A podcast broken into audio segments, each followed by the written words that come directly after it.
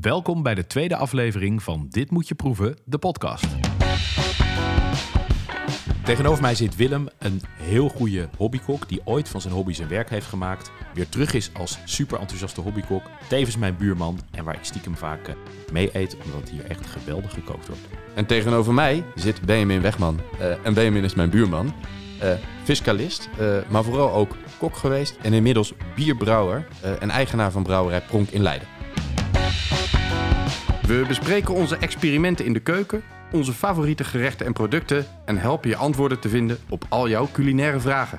Met vandaag in aflevering 2 camping koken met Willem. Alles over vis in blik. En Willem, eh, we slijpen de messen. We gaan het hebben over camping koken. Koken op de camping, ja dat doe ik graag. Vertel. Nou, het- is een beetje een hobby van mij geworden in de tijd dat ik, eh, dat ik kok was en een eigen cateringbedrijf had. Eh, hè, we kookten eh, destijds met een, met een foodtruck onder andere op, op locatie. Dus ik had ook allemaal spullen om op locatie te koken. En een heleboel van die spullen nam ik dan mee als ik naar de camping ging. Ik ga met Pinkster altijd met een hele grote groep kamperen. Dus een hele grote RVS-werkbank nam ik mee. Allemaal kookgerei en kookspullen. en de hele camping keek ogen uit. Nou heb ik nu geen culinaire onderneming meer. eh, dus ik heb ook niet meer al die spullen. Maar ik vind koken op de camping nog steeds heel leuk. En Maar kwam je eh, dan ook echt met die foodtruck over zo'n grasveld aanrijden... door die hobbels en die kuilen en ging je dan aan de slag? Nou, de foodtruck nam ik niet mee. Nee, nee, nee. jammer. maar ik, ik had toen geen kinderen, dus ook nog een beetje plek over in de auto. Eh, en eh, eh, ja, ik laadde gewoon, eh, eh, gewoon een volledig eh, fornuis in en, eh, en allerlei spullen. Eh, en dan ging ik, eh, ja, we gingen meestal met een grote groep, dus dan ging ik voor 20 man staan koken. En dan kookte ik drie gangen op de camping. Nou, heerlijk. Ik denk dat jij, ik denk dat jij van de camping-eigenaar misschien wel een gratis plekje kreeg. Omdat het natuurlijk geweldig is. Een soort foodtruck op locatie. eh, eh, eh, terwijl jij voor iedereen kookt. Lijkt me wel heerlijk. Ja, bij- bijna, nog net niet. Maar, maar dat- ik, ik vind het wel heel leuk om te doen. En inmiddels heb ik kinderen. En ik, ik was afgelopen weekend was, ik, was ik weer een weekendje kamperen. En toen, ja, toen paste er niet zoveel in de auto. We waren wel met een heleboel mensen. En ik ben ook recent naar twee bruiloften geweest. Waaronder overigens van mijn oud-compagnon van restaurant Padron in Amsterdam. Ehm, en op die bruiloften werd, ja, werd veel shared dining gedaan. Hè? Dus we kregen allemaal eten op tafel in schalen. En het waren allemaal mooie salades en eh, een stoofpotje van dit. En toen dacht ik, oh ja, dit is shared dining. Als je niet bordjes hoeft om te maken op de camping, dat kan best makkelijk. Dus ik had ook allemaal mensen ingeschakeld om dingen mee te snijden, ehm, mee te koken. Ik had een grote grillplaat meegenomen, op een fornuisje neergelegd, eh, mooie asperges gegrild, een goede linzensalade met venkel en feta. Nou, allemaal leuke dingetjes. En, eh, en toen wilden we gaan eten. Ik dacht, oh ja, mooi, dan maken we een buffetje. Kunnen we voor iedereen eh, opscheppen. Ja, toen had ik helemaal geen schalen. Eh, en ik heb het even aan van die kleine campingpannetjes. Eh, en ik had, er dus, ik had er eigenlijk wel over nagedacht. Oh ja, dat is mooi. Want dan hebben, hè, iedereen heeft dan wat kleine pannetjes. Nou, als ik dan wat kleinere gerechten maken... hoef je ook geen enorme pannen te hebben om linzen te koken en zo. Eh, maar toen ik het ging serveren, toen miste ik toch wat. Ja, ja, ja. Maar waren mensen wel blij? Mensen waren heel blij, heel blij. Ja, ja, ik had een beetje een variatie gemaakt. Dus wat warme dingetjes, wat koude dingetjes. Die gegrilde asperges, een risotto gemaakt. Parelgortsalade en eh, stoofpotje nog met kip. Ja, wel mooi, wel mooi Willem. Want dat jij zegt van ah, kleine dingetjes. Ik denk dat veel luisteraars, waaronder ik dan zelf ook eventjes denk op de camping. Hè, eh, een pastaatje, lekker stampot, oké. En voor de rest is toch een, een, een pizzaatje of lekker in het lokale restaurant aan de slag. En jij hebt over linsalade, parelgort, allemaal echt wel schitterend, toch? Ik bedoel, eh, dat, dat, dat gaat voorop. Wat- neem je dan Ja, maar wel dat ook, mee? dat, dat is ook de hobby, hè? Daar zit het wel in. Nee, dat, dat, snap ik, dat, dat snap ik natuurlijk. Maar, maar hè, vroeger nam je echt die hele uitzet mee. Wat neem je dan nu nog steeds mee? Wat je zegt, nou, ik kan niet zonder. Nou, ik kan niet zonder, dat weet ik niet. Ik ben daar ook nog een beetje mee aan het, eh, aan het experimenteren. Maar ik heb een, eh, een bakplaatje, eh, of eigenlijk een grillplaatje. Dat is zo'n gietijzeren ding, een loodzwaar ding. Eh, maar die neemt bijna geen plek in in de auto. Die gebruik ik thuis ook. Die gebruik ik op een inductieplaat. Maar ook als ik bijvoorbeeld in de tuin op open vuur kook. Daar gaan we het ook nog een keer over hebben, overigens. Ehm, hè, maar die dingen die, eh, die leg je gewoon op zo'n twee-pits gasfornuisje. Eh, die worden loeiheet, blijven super goed warm. Eh, dus daar kun je heel mooi ja, vlees op bakken, vis op bakken. En in mijn geval nu dus asperge op grillen. Eén kant, één kant glad, andere kant grill. Nou, het klinkt in ieder geval als een soort glamping. Want aan het eten hoeft het niet te liggen hier. En jij, Benjamin? Wat, eh, wat heb jij voor moois meegemaakt in de keuken? Nou, ik heb zeker wat moois meegemaakt. Vorige keer hadden we het natuurlijk al over mijn, mijn nou ja, minder vleesreis slash vegetarische reis. Wat toch vooral echt minder vlees is. Want ik merk dat ik eigenlijk wel wat meer vis eet. Maar toch een onwijs mooi vegetarisch gerecht bij mijn schoonmoeder gegeten, notabene. Ehm eigenlijk een soort involtini. Dus gegrilde, opgerolde aubergine. En daarna gevuld met linzen en eh, met een, een olie eroverheen met vers curryblad.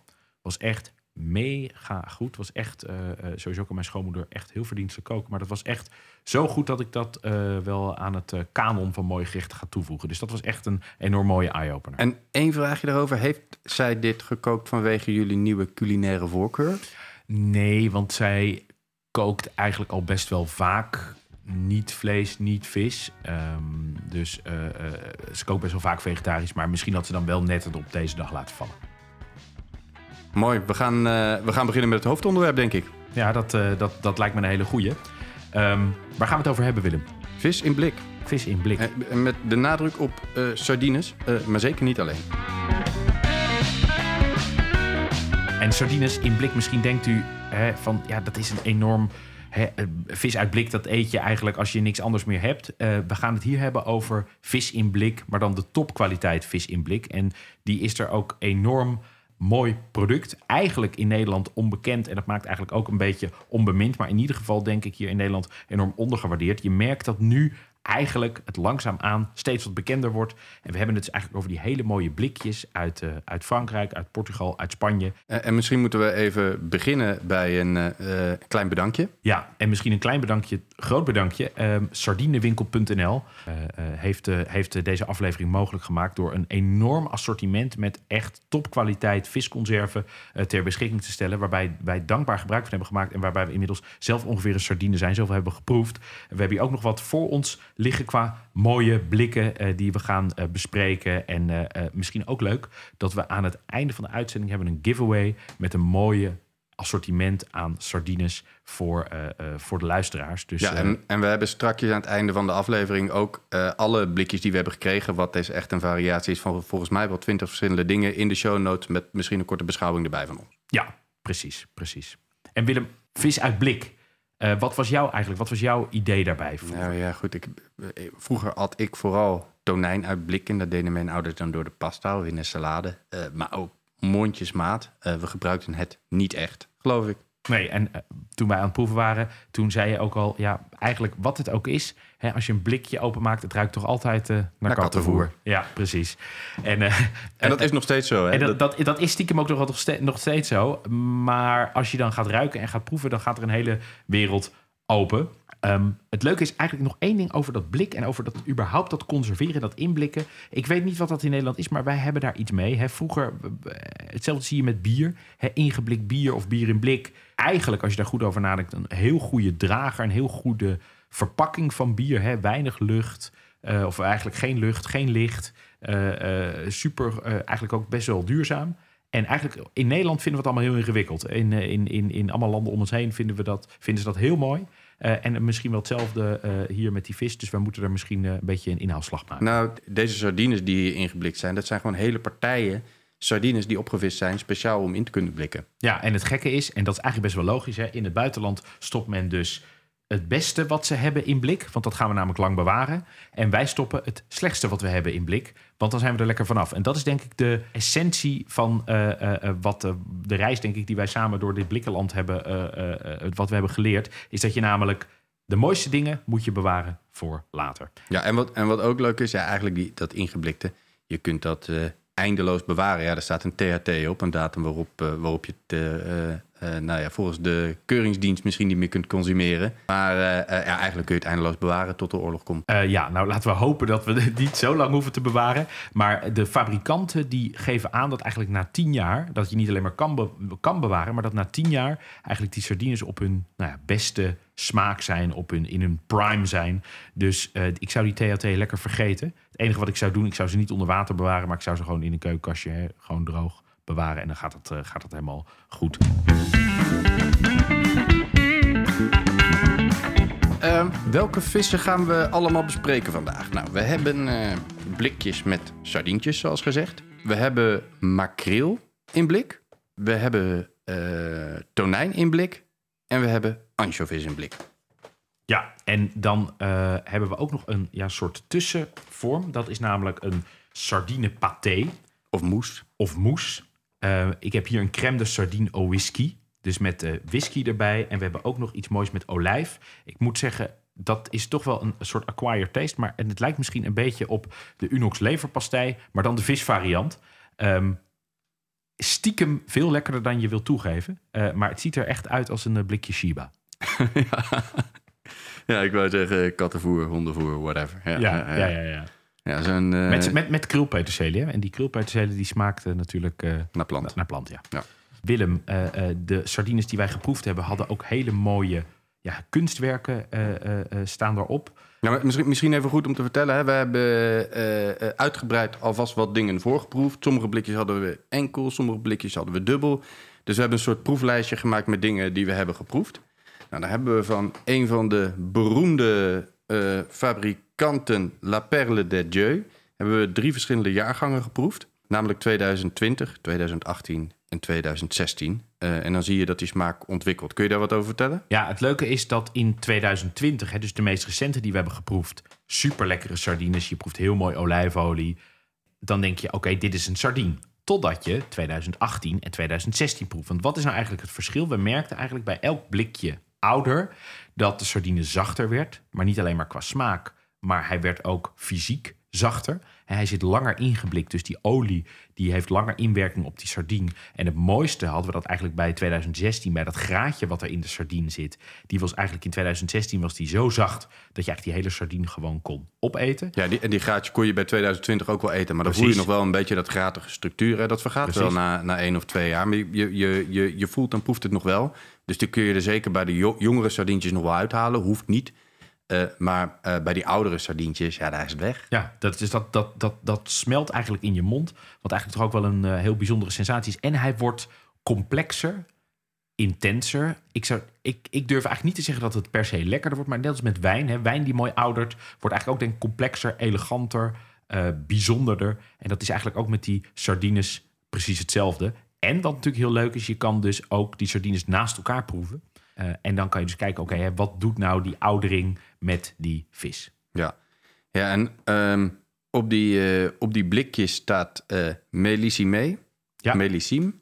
Millesime, denk ik. Ja, ja. Mellissime. Ja. En, en, en, en, en uh, dat betekent dat er een aan, in ieder geval aan een aantal voorwaarden is voldaan. Waaronder geloof ik dat ze 12% vet bevatten. Dat is een minima, minimaal 12%. Dat is een voorwaarde. Ja, en het is zeg maar, nou, tussen aanhalingstekens het oogstjaar of het vangstjaar van, die, uh, van de sardine. Ja. Dus ze, dat betekent ook dat dit dus niet wordt gemaakt met diepvriessardine. Het is, ze worden gevangen, ze worden schoongemaakt. Dan gaan ze door de uh, conserveria uh, en uh, dan worden ze ingeblikt. Ja, en hoe werkt dat in zo'n conserveria? Nou, dat, dat is echt een soort stap terug in de tijd. We, uh, uh, we zullen ook in de show notes zullen we een, uh, een filmpje zetten over hoe dat dan bij Pinais gaat. Dat is een conserveria uit Portugal. Ja, dat is, dat is echt, nou dat zie je ook in dat filmpje, maar echt zoals het in de jaren twintig, zoals ze begonnen zijn. Je hebt een soort van die rekken. Daar zetten ze die sardientjes zo rechtop, als een soort glazen rekje. Dat gaat dan daarna in een stoomoven. Um, alles met de hand. Uh, er werken daar 80 uh, mensen die niks anders doen dan stukjes wortel in een blikje. En stukjes laurier, en stukjes peperkorrel. Ja, heel kneuterig, heel lief. En die maken 30.000 blikjes per dag aan sardines. En dat gaat eigenlijk nog steeds hetzelfde als vroeger. En die rekjes. Ze hebben zelfs dus iemand in dienst die die rekjes repareert en weer opnieuw maakt. Omdat je die dus nergens kan kopen. Dat maken ze allemaal gewoon in huis. En, en je, je, weet dat de kwaliteit van die vis supergoed is. Want zij maken gewoon deals met vissersboten. Kopen ze de hele partij sardine op. Die boot komt aan. Komt ochtends van de boot af. S'avonds zit alles in blik. Zit alles in blik. En nogmaals, wat ze dus doen. Het allerbeste stoppen ze in blik. Dus niet ze verkopen de mooie verse vissen die er mooi uitzien. En wat minder, dat ze in blik. Want dat ziet niemand meer. Nee, echt anders denken. Het allerbeste bewaar je voor later. En bijvoorbeeld, er zijn ook allerlei verschillende manieren van conserveren. Bijvoorbeeld La Perle de Dieu, waar we het net over hadden met die millesime sardines. Die stomen de vissen niet. Nee, die laten ze eerst door een soort oliebad heen lopen. Frituur, het is niet echt frituur, want daarvoor is de temperatuur net iets te laag. Maar ze worden in een oliebad worden ze gegaard. Dan laten ze een dag laten ze afkoelen en eigenlijk rijpen. En dan blikken ze ze in. Dat is dus weer de filosofie van La Perle de Dieu. Ja, uh, kortom, je hebt ook allemaal verschillende bereidingswijzen. In ja. alle gevallen weten we wel dat de vis in die blikken gegaard is. Ja, want alle blikken, ook zelfs voor de eh, bereiding eh, eh, voor het blikken. Hè. Dus bijvoorbeeld eh Pinais, die stoomt ze. La Perle de Dieu, die, die, die laat ze door hete olie gaan. Maar elk blik, en dat is ook volgens mij de essentie van het inblikken... het wordt in een blik gestopt en daarna wordt het nog een keer gesteriliseerd. Dus volgens mij op 100 graden wordt dat gekookt of gestoomd. Zodat ook alle, alles daarin helemaal, nou ja, eigenlijk helemaal geconserveerd is. Ik heb een voorstel. Zullen we gaan proeven? Het lijkt me heerlijk.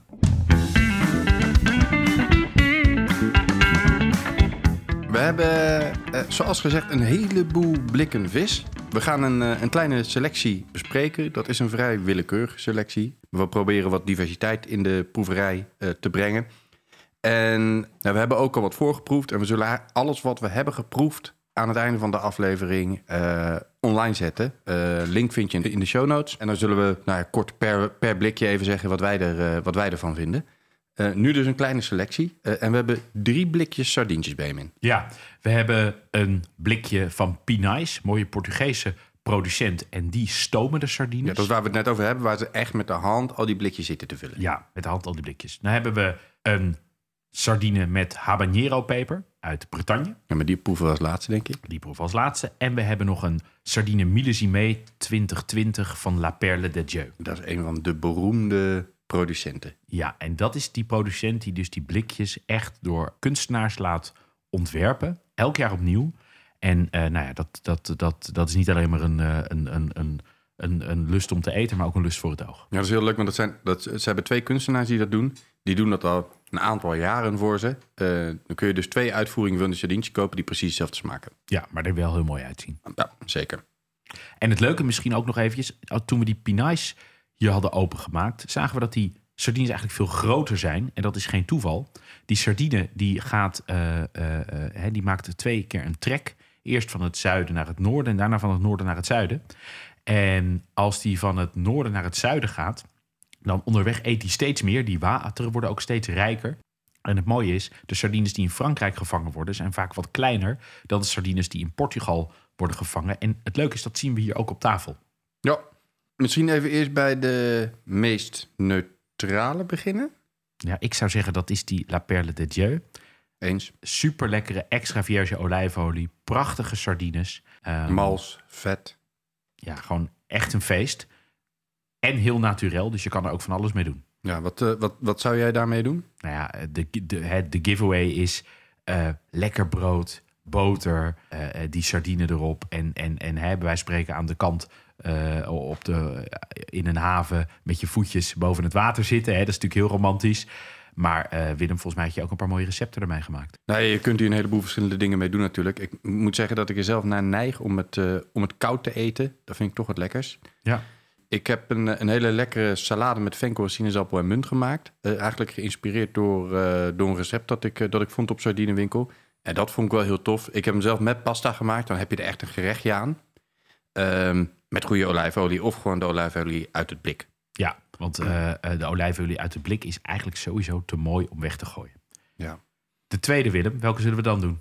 ja de pinais. Ja, Portugal, grote sardines. grote sardines. Eh, je proeft dat die echt wel wat vetter en voller zijn. Ehm, maar niet zoals eh, het verschil tussen 2020 en 2016... wat we gisteren geproefd hebben, gepro- geproefd hebben van de Perle de Dieu. Klopt, klopt. En die grote sardines, ehm, die lijken eigenlijk qua structuur, of qua grootte, het zijn een soort kleine haringen, maar ze smaken nog wel echt, echt als sardine. Echt dat mooie, volle, vette. eh, en eh, nou ja, hè, het, misschien zijn die pinais dan wel het mooiste om in die salade te doen, want dan hou je ook nog iets meer over. Ja, ja, en ik zou ze, als je ze op de salade serveert, wel gewoon heel serveren. Hè? Want dan kun je er echt mooie grote happen van die sardine nemen. Dan kan je zelf bepalen hoe groot die happen zijn. En ja, ik vind het heerlijk om daar gewoon een beetje een volle hap van te nemen. Ze niet, hen niet ontdoen van de graad, maar dat je gewoon een, echt een mooie hap van dat visvlees kan nemen. Ja. En dan eh, de laatste sardine die we proeven met habanero peper. En is die pittig, Willem? Eh, ik heb Indonesische roots. Eh, maar, mm, ja, hij is pittig. Hij is pittig. Niet te pittig. Niet dat ik denk, oh, mijn, mijn mond staat in brand. Maar goed, ik, ik zou wel met, mijn Indo roots ook wat, wat moeten kunnen hebben. Hoe zit dat voor jou? Ik, ik vind het ook pittig. En altijd de, de lakmoesproef is, hè, gaan onze kinderen dit zo eten? Nee. Nee, het is te pittig. Voor Ja, de maar onze het kinderen zijn klein. Ja, onze kinderen zijn klein. Maar het is wel zo dat je, je proeft pittig, je proeft habanero peper, je proeft sardine. Hè, dat is nog wel mooi. Je proeft het echt allemaal nog steeds. En het fijne is, na een minuut of twee, drie, ben je weer oké en kan je gewoon weer verder met andere dingen eten. Het is niet dat als je eenmaal dat pittig hebt geproefd, dat het de hele dag pittig blijft. Ja, dus hij wordt heel snel pittig en dat zakt ook heel snel af. En eh, omdat hij wel echt dat pittig heeft, zou ik hier niet, niet zo geneigd zijn om er iets heel anders mee te doen dan gewoon de vis eten. Precies. Met een stukje brood en olie. En wat is sardine toch een prachtig product? Super vet. Letterlijk.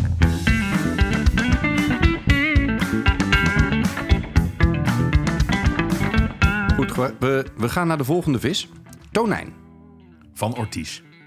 En dit is wel een premier product van Ortiz. Ja, zeker. Vergeet alles over tonijn wat je denkt te weten. Niet die ronde blikjes skipjack tonijn, hè, waarbij je eigenlijk als je het openmaakt dat het een soort gruis is.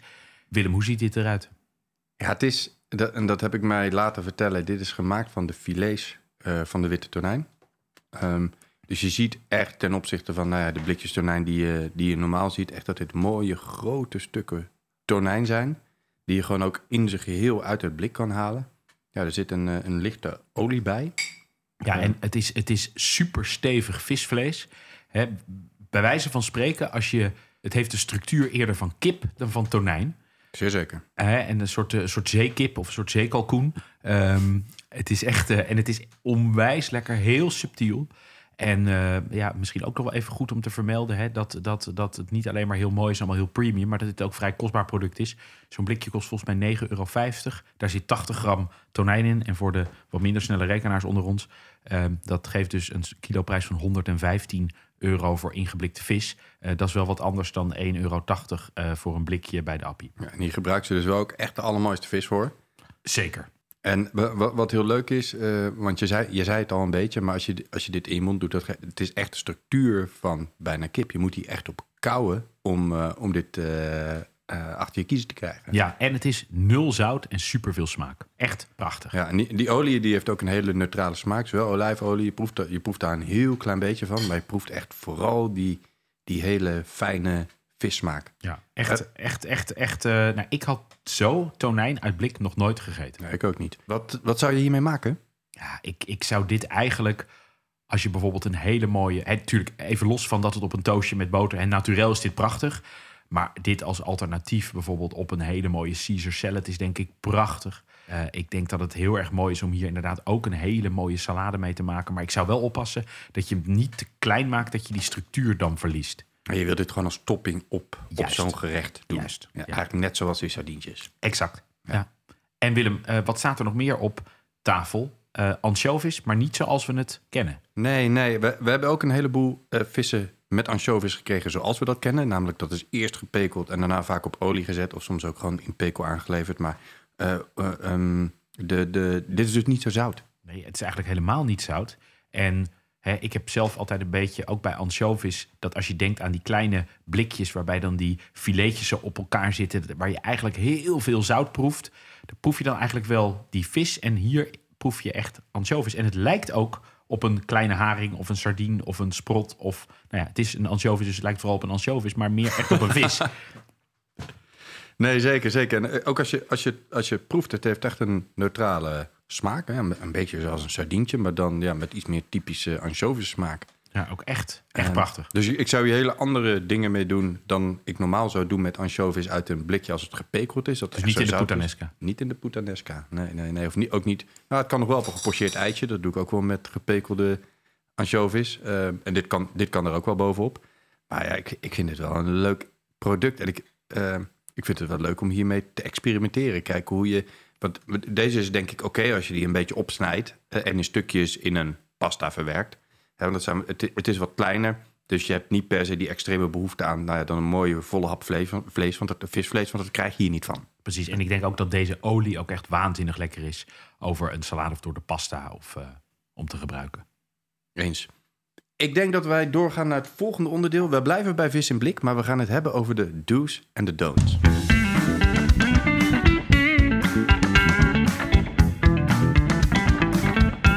Positief beginnen. Willem de Does. Ja, de eerste die ik op het lijstje had, had gezet is uh, blikje open, Frans broodje ernaast en gewoon lekker eten. En goed gezelschap. In goed gezelschap. Uh, leuk om het blikje dan ook een beetje mooi aan te kleden. Leg er een beetje citroenzest naast. Uh, ja, misschien een beetje platte peterselie. Geen krul. Zet het, zet het op een mooi houten plankje.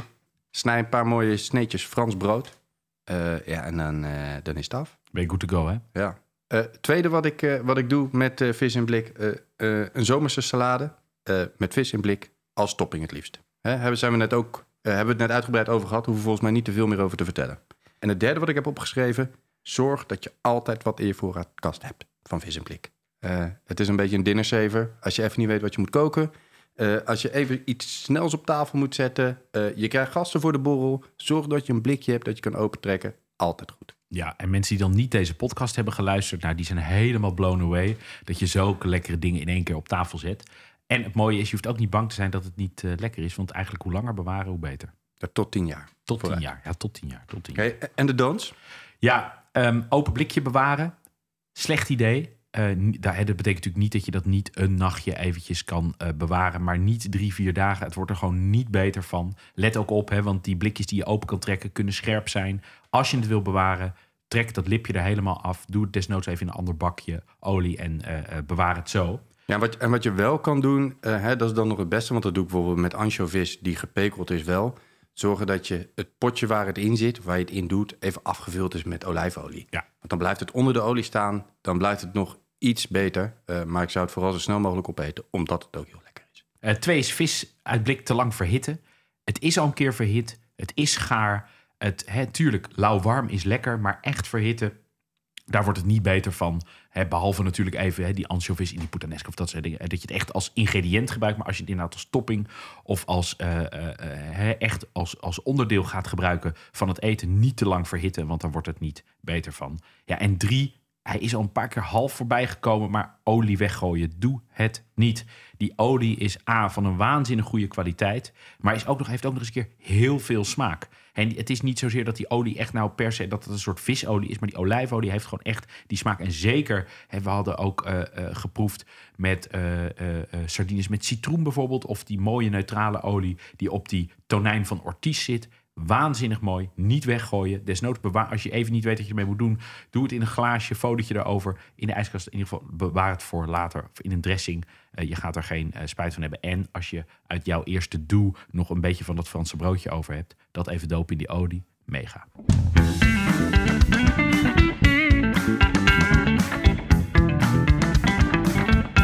Benjamin, wat drinken we hierbij? Vino. Vino. Ja, nee, maar echt, we gaan het gewoon doen. We gaan het gewoon doen. Ehm, wit, Portugal. Waarom Portugal? Hè? Portugal is echt, nou ja, niet per se de bakermat, maar wel echt daar gebeurt het qua visconserven. Dus wat drinken we? We drinken een Vino Verde uit Portugal. Ehm, en Portugal is eigenlijk ook hierbij een ondergeschoven land qua wijn. Portugal maakt waanzinnig goede wijnen. Hè, en het blijft dan even af van die sherry en van die, eh, of eh, sorry, van die eh, port. Eh, eh, blijft er even van af. Ook heel mooi. Maar wat nog mooier is, is eh, Vino Verde. En dat betekent letterlijk betekent dat groene wijn. En niet dat hij de kleur, dat een groenige kleur heeft, maar als in jong. Het is een hele jonge wijn die eigenlijk binnen drie tot zes maanden na maken op de markt wordt gebracht. Een beetje zoals de Beaujolais primeur. maar, dan, maar dan vaak in het wit. Maar hij is er ook in het rood en de rosé. En hij wordt zo vroeg op de markt gebracht dat hij zelfs af en toe nog een beetje gisting op de fles heeft. En dat hij dus een beetje, nou met een mooi Frans woord, pétillant is. En dat hij dus nog een heel klein bubbeltje qua koolzuur heeft. En nou ja, uit Portugal, waar komt dit dan vandaan? Als je de kaart van Portugal voor je hebt, linksboven eh, komt eigenlijk die Vino Verde vandaan uit een paar gebieden. En het is geen druif. Vino Verde is de benaming van een DOC. Dus een, eh, in mijn beste Portugees, een Dominicao de Origem Controlada. Dus eigenlijk, hè, net als eh, in Frankrijk en Italië, eigenlijk een beschermde herkomst. En het leuke is, Willem, die wijnboeren daar, die hebben dat echt op een hele bijzondere manier voor elkaar. Vroeger was de grond was schaars, de vruchtbare grond was heel schaars. En wat deed men? Men liet die druiven liet men heel hoog opgroeien, op hele hoge palen. Dan had men eigenlijk veel meer landoppervlak over. Dus die druiven die, die groeiden zo naar boven. Onderin kon men nog andere groenten en fruit verbouwen. Ook mais werd vroeger veel verbouwd. En daardoor kon men eigenlijk op één stuk grond twee dingen verbouwen. En daardoor moest men vroeger ladders hebben om die druiven te plukken. Prachtig. Het is ook echt prachtig. En het leuke is, Vino Verde is vaak ook een beetje, wordt het als een soort tafelwijn. Het is heel easygoing. Het is niet complex. Iedereen vindt het lekker. Het is ook qua, qua alcohol is het vaak licht. Zit het een beetje rond die Duitse wijnen. Dit is 11,5 eh, procent. Aroma super tropisch. Het heeft veel zuren. En waarom hebben we die zuren nou nodig? Nou, die, die vis is super vet. En vette vis, daar moet je wat tegen aan doen. Want anders blijft die film van vet blijft alleen Het maar is, in je het mond. is net zoals de afwas. eh, moet je ook wat, hè, dat is eigenlijk gewoon citroenig. De om te zorgen dat je de, het, vet, eh, het vet wegkrijgt. Exact, exact. En daarom heeft deze zo lekker veel zuur en past dat zo goed bij die vis. Ja, maar hij, is, hij is heel fris, maar ik proef ook best wel veel kruidigheid of zo. En, dan- maar hij blijft heel licht. Ja, en het leuke is, je weet dus ook niet altijd welke druiven erin zitten, omdat men dat niet hoeft te vermelden. Dus het komt uit die regio waar ze die wijnen mogen maken, maar er kunnen wel een druif of acht, negen aan verschillende eh in zitten. En er zijn 19.000 wijnboeren die deze wijnen maken. Echt een hele toffe borrelwijn volgens mij. Ik denk dat dit inderdaad, het is een soort borrelwijn on steroids. Het is gewoon echt, je wordt er gewoon heel blij van. De wijnen in deze podcast hebben we gekregen van Wines and More uit Leiden. De, bieren in de podcast zijn ons cadeau gedaan door de bierwinkel uit Leiden. En eh, je hebt ook weer bier meegebracht.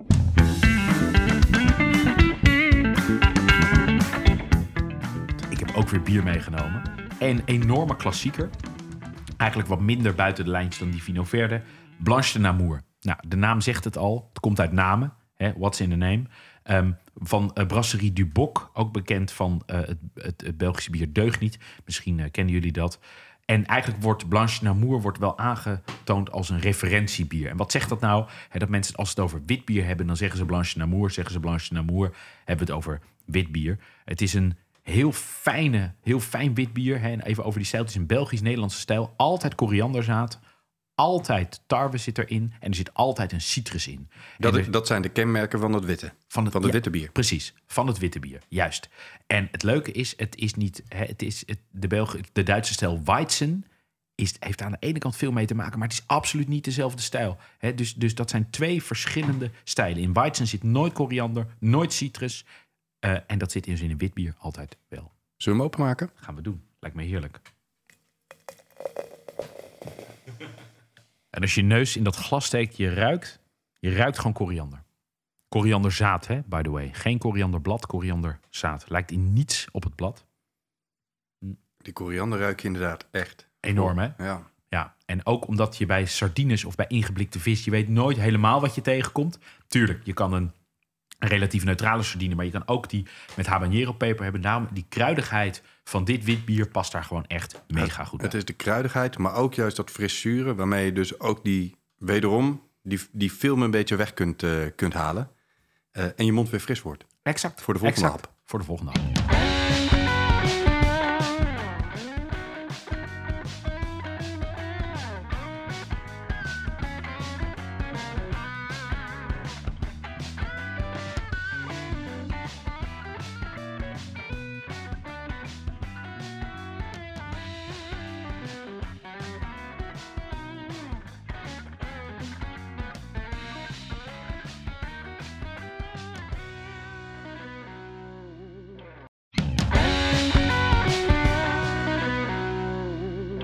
Was de tweede aflevering van Dit moet je proeven.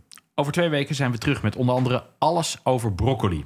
En wellicht ook antwoord op jouw culinaire vraag. Want in deze podcast willen we ook graag luisteraarsvragen behandelen. En we hebben, zoals aangekondigd, een giveaway. We hebben namelijk een prachtig pakketje met sardientjes van La Perle de Dieu dat we namens sardinewinkel.nl mogen weggeven. Stuur daarom nu jouw beste culinaire luisteraarsvraag in. De leukste vraag krijgt het pakketje toegestuurd en als kers op de taart behandelen we volgende keer in de podcast. Mail jouw beste vraag naar vraag@ditmoetjeproeven.com. Dus mail je vraag naar ditmoetjeproeven.com. Dit moet je proeven is te beluisteren op al je favoriete podcastplatforms zoals Apple Podcast en Spotify. Vanzelfsprekend worden wij er enorm blij van als je je abonneert en laat ook even een recensie achter. Tot de volgende Dit moet je proeven. En voor de tussentijd, Kook met liefde, proef alles wat los en vast zit en geniet met volle teugen. Cheers!